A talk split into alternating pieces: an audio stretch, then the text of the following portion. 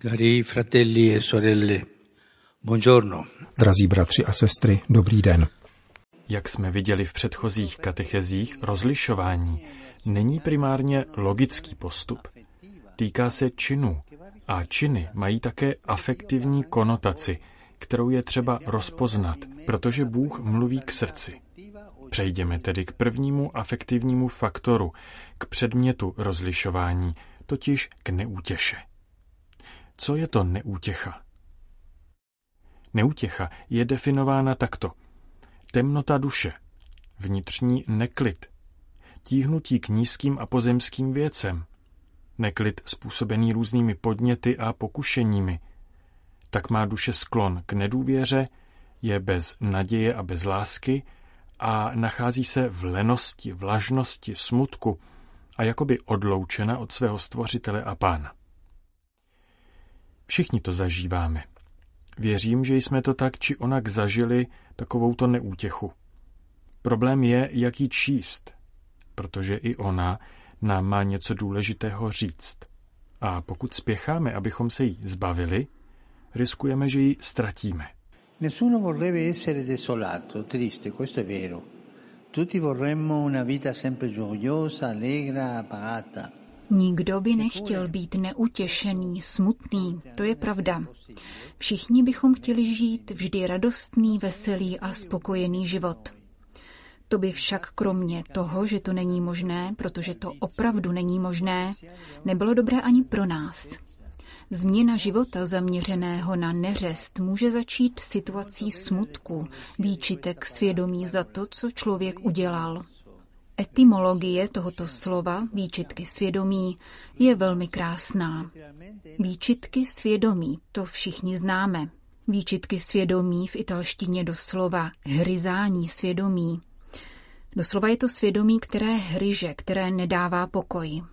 Alessandro Manzoni v knize Snoubenci nádherně popsal výčitky svědomí jako příležitost změnit svůj život.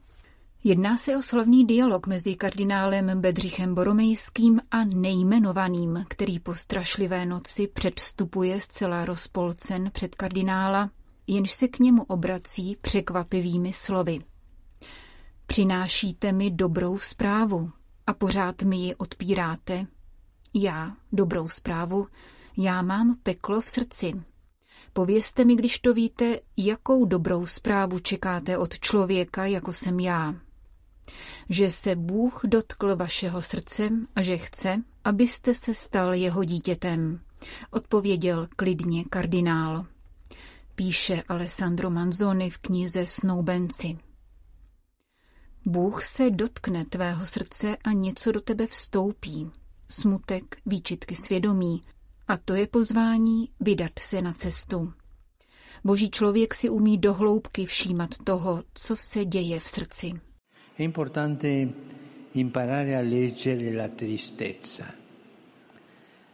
Tutti conosciamo cosa sia la tristezza, tutti, tutti, ma sappiamo leggerla, sappiamo capire cosa significa per me questa tristezza di oggi. Je důležité naučit se číst smutek. Všichni víme, co je smutek. Všichni.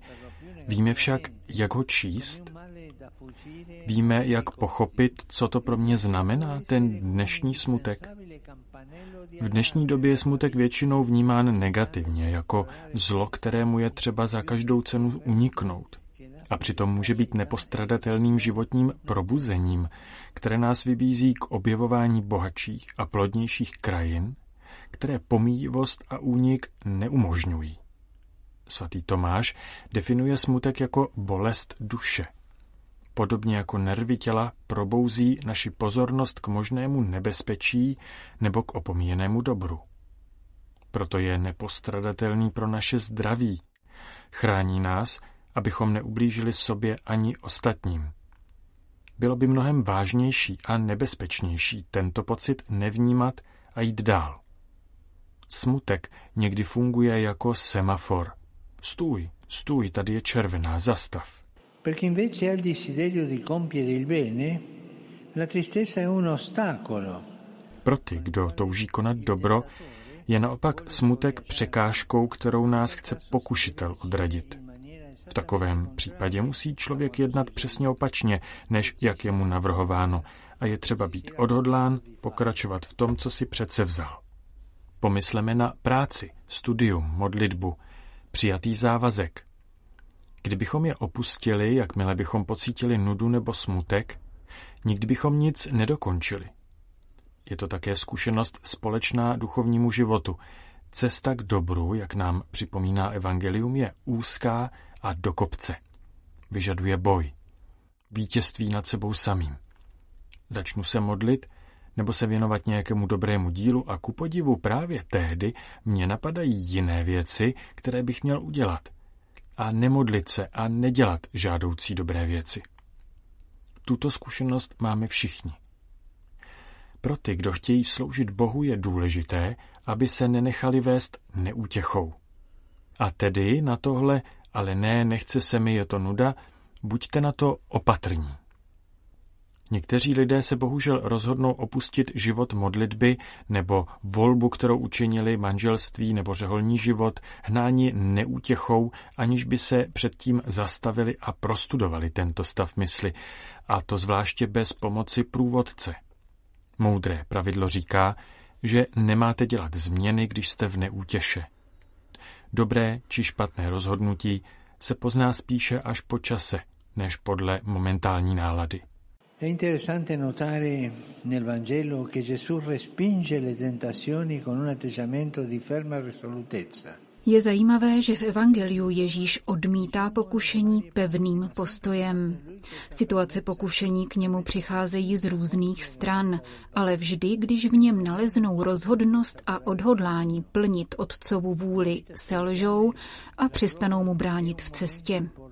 V duchovním životě je zkouška důležitým momentem. Bible nám to výslovně připomíná a říká, přicházíte-li sloužit pánu, připravte se na pokušení. Chcete-li jít správnou cestou, připravte se na to, že vás čekají překážky, pokušení, chvíle smutku. Je to jako když profesor zkouší studenta. Když vidí, že zná podstatu předmětu, nenaléhá už. Zkoušku složil. Musí však projít tímto testem.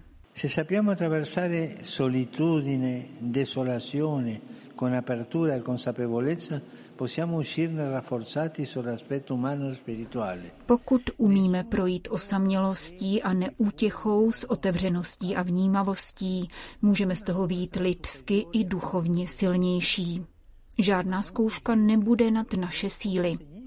Ale neutíkejme před zkouškami. Podívejte se, co tato zkouška znamená. Co znamená, že jsem smutný? Proč jsem smutný? Co to znamená, že jsem v neútěše? Co to znamená, že jsem opuštěný a nemohu jít dál?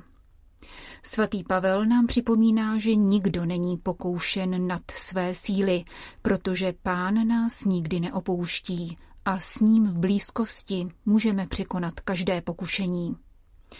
A pokud ho nepřekonáme dnes, znovu vstaneme, půjdeme a překonáme je zítra. Ale nezůstávejte mrtví, řekněme si to takto, nezůstávejte poražení kvůli chvíli smutku a neútěchy. Jděte dál, odvahu, kež vám pán na této cestě duchovního života požehná.